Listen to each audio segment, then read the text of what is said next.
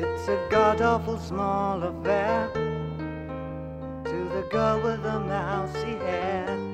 Това се казва Живот на Марс, парче на Дейвид Бауи от негов албум през 1971 година. Защо звучи днеска? Защото с нощи в около 23-23-10 българско време сондата Постоянство кацна на Марс и започна своята мисия. Там вече сондата Любопитство, Curiosity. Така че любопитство и постоянство са двата ровъра, които а, или марсохода, да ги наречем, които обикалят а, червената планета. Тази а, снощната сонда Perseverance или постоянство, тя има за задача да търси остатъци от, от живот на Марс, включително на бактериално ниво. Та така както си е мечтал за нещо Дейвид Бауи 71 година, точно 50 години по-късно сондата постоянство ще търси живот на Марс. Здравейте, вие слушате Животът и други неща. Ние, както обикновено, сме Сибина и Асен. Да, здравейте. Ако бяхме телевизионно предаване и хората можеха да ни гледат, на фона на това парче щях да пусна български картини, да звучи Дейвид Бауи, да звучи Живот на Марс. Всички да имат в главата си оная супер топ технология, която се качва на половин милиард километра някъде в небето, пътува 7 месеца почти и на този фон бих пуснал българска картинка, като злополучната шахта, на която умря момчето, пръчките арматурно желязо, които са сложени около шахтата след това, за да напомнят някакси да съобщават, че там се е случило нещо трагично, ръждясалите преместваеми обекти, напукания лъвов мост, или ако трябва в технологичната сфера да, да помисля, това ще е чадърът с слънчеви батерии, който София Тех Парк показа преди няколко години като някакво чудо на техниката. Ти се и... подиграваш сега леко и така подхождаш с ирония. Но аз се сетих и така се върнах малко назад, че преди две седмици или преди три седмици така ми попадна едно нещо наречено Дневниците на Мариана Николова. Това са срещите на вице-премиера, която между другото сега ще отговаря и за изборите. А, т.е. аз съм Тя е имала... иронично, а ти сега се готвиш да говориш нещо сериозно. Точно така, искам да кажа нещо сериозно. И там излезе една новина, че тя е заминала за Саудитска Арабия, където е обсъдила космонавтиката. Тоест, не си прав, че не гледаме към космоса, гледаме с очите на вице-премиера Мариана Николова. Не става повече ясно какво точно си е говорила, но тя се срещнала с министъра на Саудитска Арабия. Та има министър за космоса, защото ние малко по-късно ще говорим, всъщност те три големи държави, три региона се борят за това, кой ще открие пръв на остатъци от живот на Марс. За съжаление, от прес-центъра на Мария Никова не са споделили повече с нас. Но си представям сега, примерно, Биляна Гавазова, която днес е излязла новина, че вече ще води заедно с а, новия си колега, който идва от България, ЛНР, сутрешния блок на BTV. И си представям, че Биляна Гавазова, ако се падне Марияна Николова като гост, някоя сутрин ще разпита и ще разберем всичко за космическия обмен между... Аз съм 100% сигурен, че това ще е основна тема на разговора им. Има още един такъв а, български учен, чието образ ми изниква – когато мисля, да, иронично, ама то хем ирония, хем ми е мъчно малко. Да, това е онзи дървения философ, математикът на националния оперативен щаб за борба с коронавируса. Който... Е човекът половер или полара? Половер, полар, як е важното. Мисъл, сменя ги, да, не, че Важното е в главата чуди. какво му е, не, не, не на гърба какво носи, а в главата му е. Колкото интервюта негови съм чул, Всяко изречение започва както аз прогнозирах преди 8 месеца, както казах преди 10 месеца и както по-рано заявих. Една изключителна любов към себе си, която според мен е потиснала силно любовта към науката. Това всичкото да кажем, за да изкоментираме някакси през българска гледна точка, доколкото това изобщо е възможно новината за снощното приземяване на Марс. Между другото, само 40% от приземяванията на Марс са успешни. Това влезе в тези 40%. Може би да кажем, че... Че има три мисии. Да, голяма навалица е всъщност на Марс. Около Луната е празно, няма никой, но около Марс е голяма навалица. Те, те започнаха мисиите миналото лято през юли, защото все пак има дълъг път до Марс и идеята е, че трябва да се срещнат с, в най- най-късото разстояние, което е между Земята и между Марс и затова и трите мисии са тогава, като те имат горе-долу еднаква, но и различна цел. Да кажем, мисията на Обединените арабски емирства, тя няма да пуска ровър, няма да каца, а тя ще изследва всъщност около планетата да. и климата. А вече за китайската очакваме всеки момент и нея, като там, както може и да се предполага от една китайска мисия, по-малко се знае, повече са догадки. Но и трите пуснаха снимки. Първо бяха, мисля, че Обединените арабски мирства, после китайците за няколко дни става разлика, защото те наистина гонят един времеви прозорец и пуснаха снимки, т.е. до тук и трите мисии са в а, известен смисъл успешни. Продължават да изследват и си вършат работата, защото е много интересна всъщност на НАСА мисията. Те доста неща ще правят там. Ще вземат физически проби, които се надяват, формулировката беше, за които се надяват един ден да могат да се върнат на Земята. Защото аз се питах с нощи всъщност, нали, когато от нас разказваха всъщност какво ще прави ровърът постоянство на Марс и едно от нещата беше, че ще вземе проби физически и аз тогава си задавах въпроса по кой начин тия проби ще се върнат на Земята. Но те казват, че се надяват, че един ден ще могат физически да се върнат на Земята. Но има хайп около Марс. Имаше един сериал по Netflix преди 2-3 месеца го гледах с Хилари Слонг, моя любима актриса и предполагам на много други хора, който сериал всъщност бе, изцяло беше посветен на една мисия до Марс. И беше не лош, но Netflix решиха да му дръпнат шалтера. Та не разбрахме като отидат на Марс всъщност, а, какво се случва. Но това е пак пример за една такава тема, за каквато си говорихме миналата седмица, която е крайно интересна, обаче минава някакси набързо през новините на големите мейнстрим медии в България.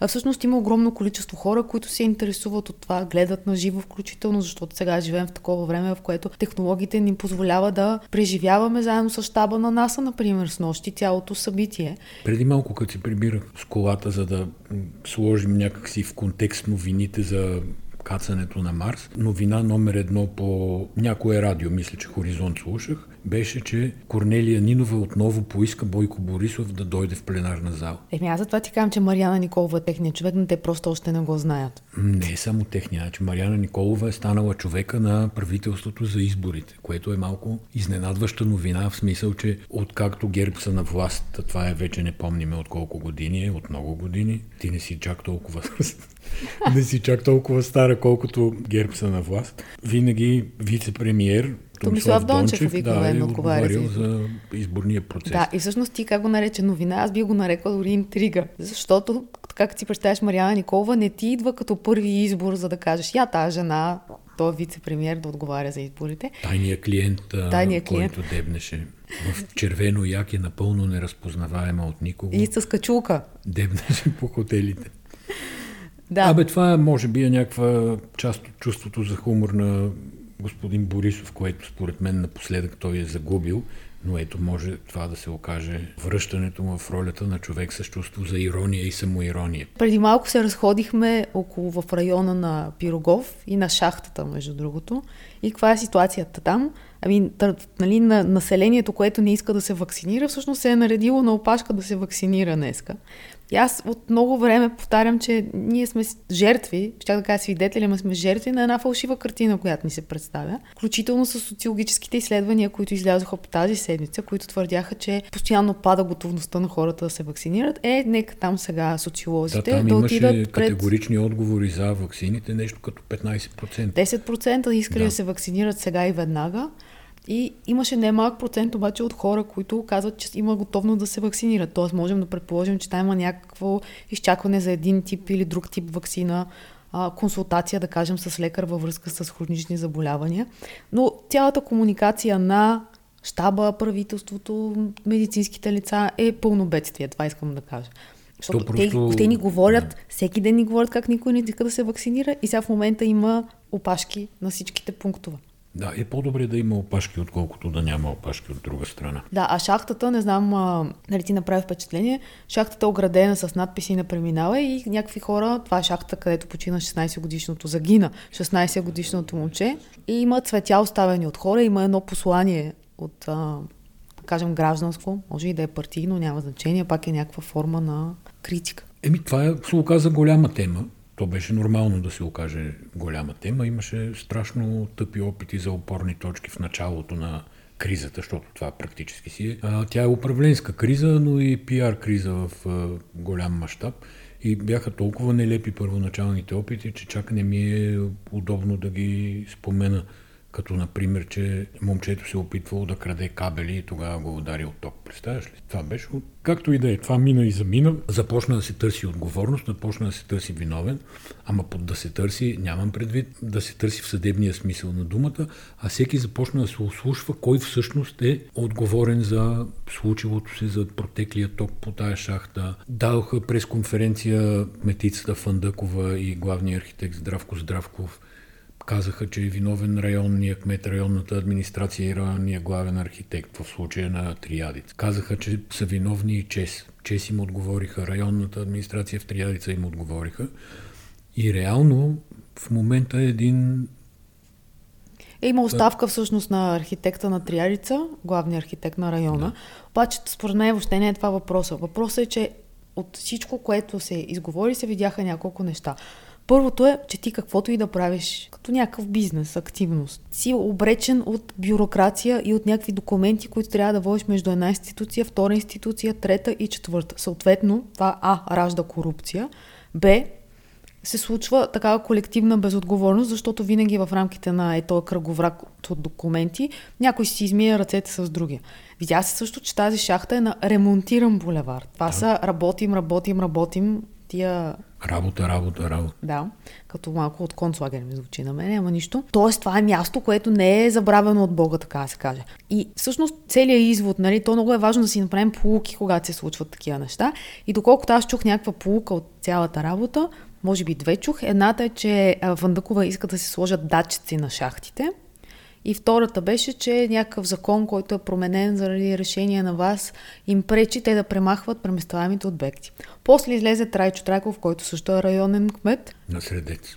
И обясни каква е ситуацията. Всъщност ситуацията е изключително драматична и тотално хаотична. Обаче като си управлявал не знам колко години София, някакси ти тия неща трябва да ги знаеш. И ако днес си говорим за кабели на шахти, утре може да си говорим за стърчащи кабели от Електрическите стълбове. Вързани с изолирбан, който междувременно поизгнива от атмосферните влияния, защото ги няма капаците, а капаците ги няма, защото са закачени на едни ръждясали винтове. Изобщо някаква допотопна история тук. Аз не съм видял друг европейски град, може би и не само европейски, в който по, на всеки тротуар да има десетки ни павилиони, ръждясали. Това, в това интервю, което Трайчо Трайков даде на следващия ден, той дава два примера с такива павилиони. Единия е пред Светия Синод, които дори не си взимали писмата, с които ги уведомяват, че има незаконен павилиона. И другия, ако си виждал един спрян бус на Ивана Сен, който продават плодове и зеленчуци. Е, този бус е с пукани гуми и всъщност той си плаща само си зелената зона там. Това, това са някакви такива невъзможни неща. Да се върнем на Марс, като се сещам за Марс и за хората, които мислят няколко милиона километра напред. Ямбо обмисля референдум против комуникационните мрежи от пето поколение. А най-смешното е, че кмета на Ямбо бил математик. Това му придава известна достоверност, твърде нелепо.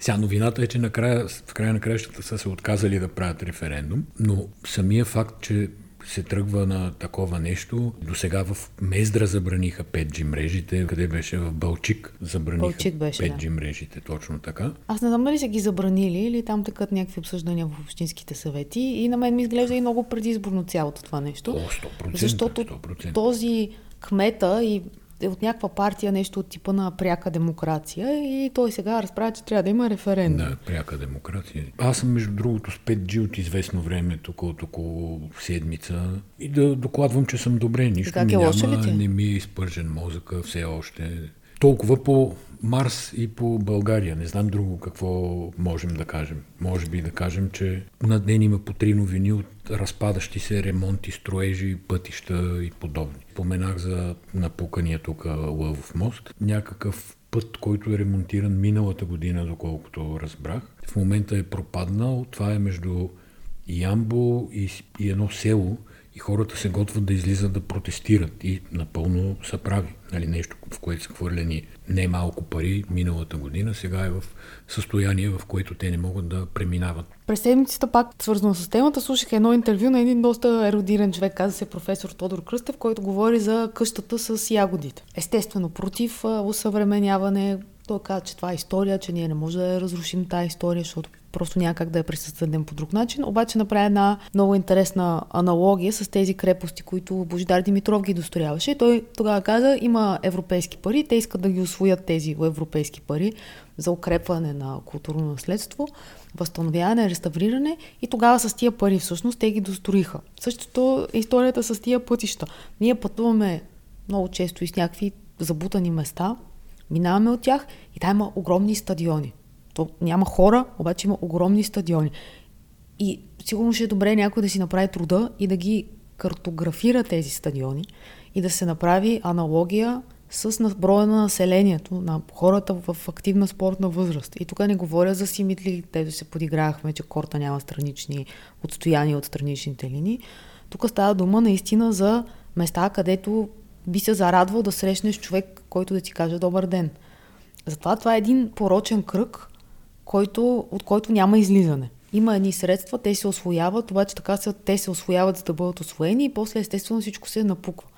А за къщата с ягодите на мен ми е много жал и смятам, че тя е така един еталон за това, въобще отношението към нея е картината, това, кои сме ние като общество. Е, не сме точно ние. Обществото се бунтува и с пълно право. Самия факт, аз написах точно едно изречение във Фейсбук по повод на къщата с ягоди. Това изречение има над 400 споделяния. Това означава, че хората са чувствителни и те са чувствителни, защото човек с огромен и неограничен практически финансов ресурс, който може да си позволи да реставрира тая къща, тя да стане прекрасна, а той да се чувства най-богатия човек, ама не с пачките и с кинтите, а с мястото, на което и, и сградата, в която живее. Може би този човек няма да се чувства добре там или ще, ще разбира, че не му е мястото там, защото тези къщи, те са от една история, която България много малко разказва. Ние си говорим за възрожденската история и стоим там. Ние не говориме за нашата градска история, за този живот, който е бил преди 1944 година, за предприемачите, които са правили, правили всъщност съвременна България. Те са основавали първите бизнес дружения. Те са учили в чужбина и са се връщали и са носили всъщност някакво ново знание, нов, ако щеш, поглед към света. И тая история, тя е умишлено унищожена и продължава умишлено да бъде неглижирана. Реално, българската история, включително това, което гледам по учебниците на децата, за българска история се приема само тая периодите, в които сянката на Русия е, е била надвиснала над България. Тоест, имаме възраждане и борба за освобождение от турско владичество, където нали, Ба Иван ни е помогнал, Русия ни е освободила и имаме история след 9 септември 1944, където 50 години Русия реално управляваше процесите на Съветския съюз. Ако мога да се върна на Марс отново на темата, в Обединените арабски емирства, когато комуникират тази мисия, която е естествено скъпа мисия, рискова мисия, не се знае как би свършила, но там казват, ние го правим това заради младите хора, които искаме да разберат, че ние сме а, нация, която има отношение към науката и сме част, в миналото сме били част от едни големи научни знания и това е сигнал към следващото поколение, т.е. то да има самочувствието и да има погледа не към шахтата в краката, ами към космоса. Това е много силно послание наистина от страна, нали, изобщо за арабския свят, не само за Обединените арабски емирства. Посланието е силно и, и наистина осмисля тая мисия. И тук да дойдем на, може би, темата най-горещата от седмицата Иван Добчев и Мария Бакалова. Първо аз искам да кажа, че заглавието, което сложи нашия автор на материала, публикуван по темата в Булевард България, е едно от най-добрите заглавия, които изобщо съм чел напоследък. Казва се На гости на Високия театър. Постановка Иван Добчев. Постановка Иван Добчев. И не малко казва и самото заглавие, но още повече казва текста вътре, защото сега ние не сме, не сме вътре в театралните среди, не сме експерти, нали, трудно можем да направим да си съставим собствено мнение, което да евентуално да споделим с вас. Но моето мнение е просто и ясно. Има българско момиче, което е на прага на огромен успех.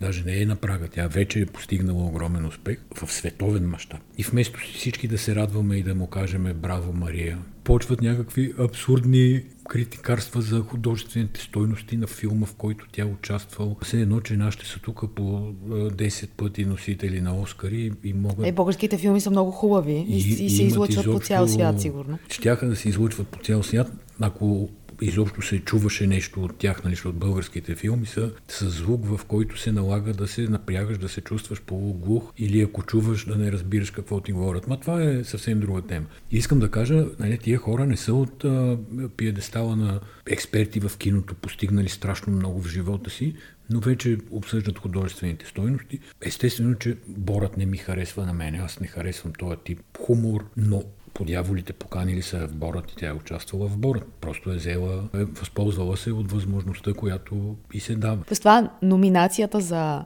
глобусите, златните глобуси, тя се прави от, екс, от експертна общност, тя не се прави от а, с пряк референдум в а, България. Да, аз мятам, че с златните глобуси а, доста удариха нашите завистливи хора, защото докато още се знаеше само, че ще я номинират за Оскар, това се изкарваше част от политическата борба в Съединените щати. Понеже нали, Борът а, има най прочута сцена с Рудолф Джулиани, в която Мария участва, едва ли не се смята, че това е помогнало на демократите да спечелят изборите и ето сега американците ще я наградат, защото така и така. Защото е жена от източна Европа.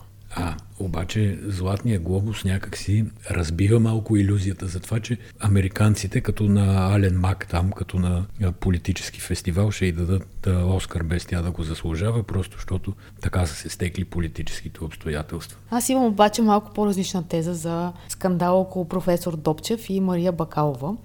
И тя е, че тук имаме един основен въпрос, защо се взима това интервю. Ако ти го познаваш професор Допчев и си чел негови неща преди това. Ти имаш някакво очакване какво ще се случи на това, за това интервю. Това, което е моята теза, е, че самото интервю то е замислено като провокация. И то се случва по този начин, защото представи си аналогична ситуация, в която някакъв известен човек, който е име в своята сфера, и отиват и го питат за знаеки неговия вкус, знаеки неговите ценности и отиват и го питат за някакъв негов ученик, който обаче се е развил в съвсем друга посока. Ти не го питаш за него, ти не проявяваш отношения, въобще да се интересуваш от неговата работа. Ти го поставяш в това той да стане говорител на, на друг човек. И според мен, още тук е, така да се каже, то е малко спорно, за мен е неуспеха на интервюто, защото аз не смятам, че това интервю беше е успешно. Да, сигурно направил жестоко трафик на площад Славейков и се говори много, но за мен от журналистическа гледна точка това е абсолютно ненужно интервю. То не казва нищо, нито ти разбираш нещо за професор Топчев, нито носи стойност към това, което е Мария Бакалова. Та претенция за високия театър е тотално нелепа. Това, че я обвинява с други думи, разбира се, че е лека жена, също е тотално нелепо, много грозно и не прави чест нито на него лично, нито на цялата професия, която представлява. Толкова мога аз да коментирам по въпроса.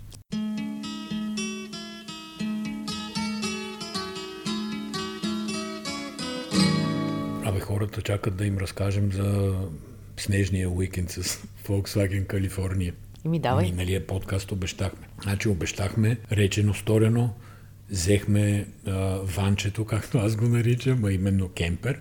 И тъй като успяхме да оцелим, според мен, единствения за тая година супер снежен уикенд, а пък а, модела, модификацията на този Volkswagen Калифорния е Beach, плаш. Това е е ниво на оборудване. Има още два, две нива по-нагоре от Beach, т.е. това е най-базовото ниво на оборудване. И ние решихме да си направим плаш, само че на снежно време. За такъв див плаж да си направим и диво кампиране. За целта избрахме дестинация Говедарци и се метнахме на една полянка сред една гора. Разпънахме ванчето, дигнахме му тавана, пуснахме му тентата, сложихме си лампички на тентата, извадихме си масичка и столчета. Навънка беше минус десетина, да кажем, градуса. Не да кажем, направо си беше минус 10 градуса. Валеше сняг на парцали, но ние имахме привилегията като позамръзнем малко навънка, да влизаме вътре в купето, т.е. в задната част на купето, в хола на кемпера, където въпреки, че държахме страничната врата отворена през цялото време, то има допълнително парно, допъл- допълнителна печка и беше всъщност доста топло и приятно. Сега като казвам това, не ви го препоръчвам, нали, за да ходите с него на, как да кажа, на къмпинги на минус 10 градуса, в никакъв случай. Но просто казвам, че ако рязко температурата падне до минус 10 градуса, докато сте на къмпинг и завали а, обилен сняг, това нещо няма да ви изостави в никакъв случай. Това беше някаква свобода, която аз до този момент не познавах и която много ми хареса, особено в контекста на 2020 година, когато баш свобода не липсваше. И съм приятно изненадана. Все едно си имахме някаква къща, с която си се движим и от нас се зависи между кои две дървета ще застанем, дали искаме да имаме рекичка до нас или пък не искаме, дали искаме да се социализираме с други хора. Много беше готино и то си е като малко холче, добре го нарече. Наистина беше един от най-приятните моменти в последната година. Точно да, да кажа ли, че имаше котлонче? Имаше котлонче газово, успяхме да го запалим, варихме кафе. Но Да, наистина напълно един от малкото моменти в последната година, в която се чувствахме абсолютно свободни. Ние твърде егоистично, според мен, не взехме детето с нас и бяхме само двамата. Обаче смешното беше, че тя когато Сред видя гората. снимките, след това каза, че другия път идвам задължително с вас. Тя просто не разбираше какво чака. Иначе, Ванчето, много ми хареса как го кръсти. Предполагам, че на хората от Volkswagen въобще няма да им хареса. от Ван- Обаче Ванче, Ванче да. звучи някакси като добра домакиня, която ще ти сготви, ще те стопли, ще опъне покрито над главата ти, ще постели чаршафа и ще оправи леглото. Ванчето има втори етаж, на който според мен две деца се събират, могат да спят, ако не са Спокойно, да. не, ако не са 18 годишни. Но всичко надолу би могло. И има прозорчета горе, които се отварят, т.е. ти не си... Абе, ние ще напишем материал и ще пуснем едно видео в Булевард България и ти предлагам сега да оставим хората с чувството за свобода, което преживяхме, което преживяхме, а всъщност те после ще намерят всички технически и технологични подробности в Булевард България. Сериал гледахме. Ма, този сериал някакси много ми се връзваше с темата за Мария Бакалова и там, когато си говорихме за успешното кино и какви български филми има и няма навънка. Има някакви. Най-малкото под прикритие беше продадено в много държави. Да. Предполагам, има и други. Ние не сме най-големите фенове на българското кино, обаче винаги се радваме, когато забележим българи да участват в някаква чужда продукция. И сериала, който гледахме, е френски. Гледахме пети сезон. Много трудно се намира, не ни питайте къде го намерихме. Казва се Бюрото В на, Говедарци, Лек- в гората, там го намерихме. Бюрото на легендите се казва. И вътре играят трима българи. Двама преброих аз, бе. Александър Сано играеше руския хакер. А, Захари Бахаров да, играеше човека от Ислямска държава. Играеше И Башар Рахал. И, да, който Също. пак беше някакъв джаба там. Да, с а, нощница Да. и чаршаф. Разбира се, епизодични роли, като е, Бахаров не беше съвсем епизодична роля там във втория сезон. Малко по-дълга беше да, него. малко по-дълга роля, но така или иначе трима българи участват в този абсолютно топ сериал. Да, за който толкова малко се е говорило в България, доколкото видях Българската национална телевизия го е купила преди години и го е превела. Дублирала, т.е. Не са го маркетирали, не са направили никаква кампания, за да обърнат внимание към него. А сериала наистина е Аз го слагам в топ 5 на най-добрите неща, които съм гледала в последните години. 100% при това 5 сезона без никакво мърдане и отклонение. Серия по серия всичко беше на уникално ниво. Този главният актьор, т.е. актьорът, който играе главната роля, Матио Касовиц, прави просто страхотно постижение и страхотна роля. Та, Да, сюжета е попадне- шпионски, да, разказва се за мисии на френското бюро. Разузнаване. На, да, Да. На Това е френското, френското разузнаване, френското Външ- ЦРУ, така да се каже. да, външ, външно разузнаване. Да, външното разузнаване, което нали, имплантира дълбоко за конспирирани агенти в чужди държави. Абе има какво да се гледа. Ако минавате покрай говедарци и покрай гората, потърсете и ако го намерите, го гледайте на всяка цена. Това мога да ви кажа. Гледам, че си сложила една тема за Григор. Нали да го обсъждаме? Григор Димитров ли? Да. Аз съм я сложил, защото е събитие на седмицата. Григор направи уникален Australian Open до Но всички забравиха вече за това, защото всеки, Да. който е гледал последния матч, изтрива файловете и запомня само това не толкова Блестящо, Приятно. да. И и за него, и за хората, които да, го гледаха. той напусна корта победен, контузен. И според мен е много психически дестабилизиран го напусна, защото играеше срещу играч, който е топ 100, т.е. много по-нисък ранкинг от всички, които преди това Григор беше победил, стигайки до четвърт финал. И беше неприятно, може би свърх очаквания някакви, нямам, нямам идея, не знам какво му е в главата, но, Реално, но Григор не беше... винаги го смазват свръх очакванията към него Но от, това са някакви неща, които той си поставя, защото... от други хора, да, или свръх очаквания, които той към себе си си поставя. И за сега не може да се справи с тия неща, което е според мен единствената причина той да не е постоянен топ 5 играч, защото има всички други качества да бъде това напрежението. Просто го смачка като консервна котия на голяма дълбочина в океана, ако си гледала кадри така. Не, не съм гледала кадри на Как е? консервни кутии в Консервна океана. котия, Не. как се сплесква. Не. Добре, тук да теглим чертата. Има една технологична новина. Козлодуй споразумението за модулен яден реактор. Това вече във втори подкаст се опитваш да пробуташ някакви енергийни теми, някъде в края, преди да кажем довиждане и обещаш, че следващия път ще говориш, така че ти предлагам пак така да направиш.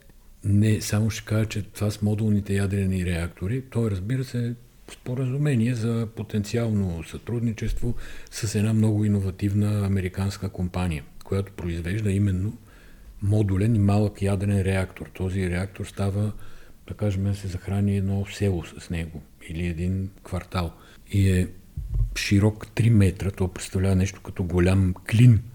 Широк е 3 метра и е дълбок 20 метра и е само 50 мегаватт, да кажем, за разлика от големите реактори, които са по 1000-1200 мегавата. И наистина е лек модулен и много хора смятат, че в това е бъдещето не само на ядрената енергетика, а на енергетиката изобщо. И аз това го вярвам. Но ще видим. Просто исках да го спомена, да кажа, че има такава технология, че Козлодуи все пак са се обърнали към най-добрите в тая сфера, а всичко друго бъдещето ще покаже. Много ви благодарим, ако сте издържали до тук. Също ако не сте издържали до тук, пак ви благодарим. Само, че вие няма как да ни чуете.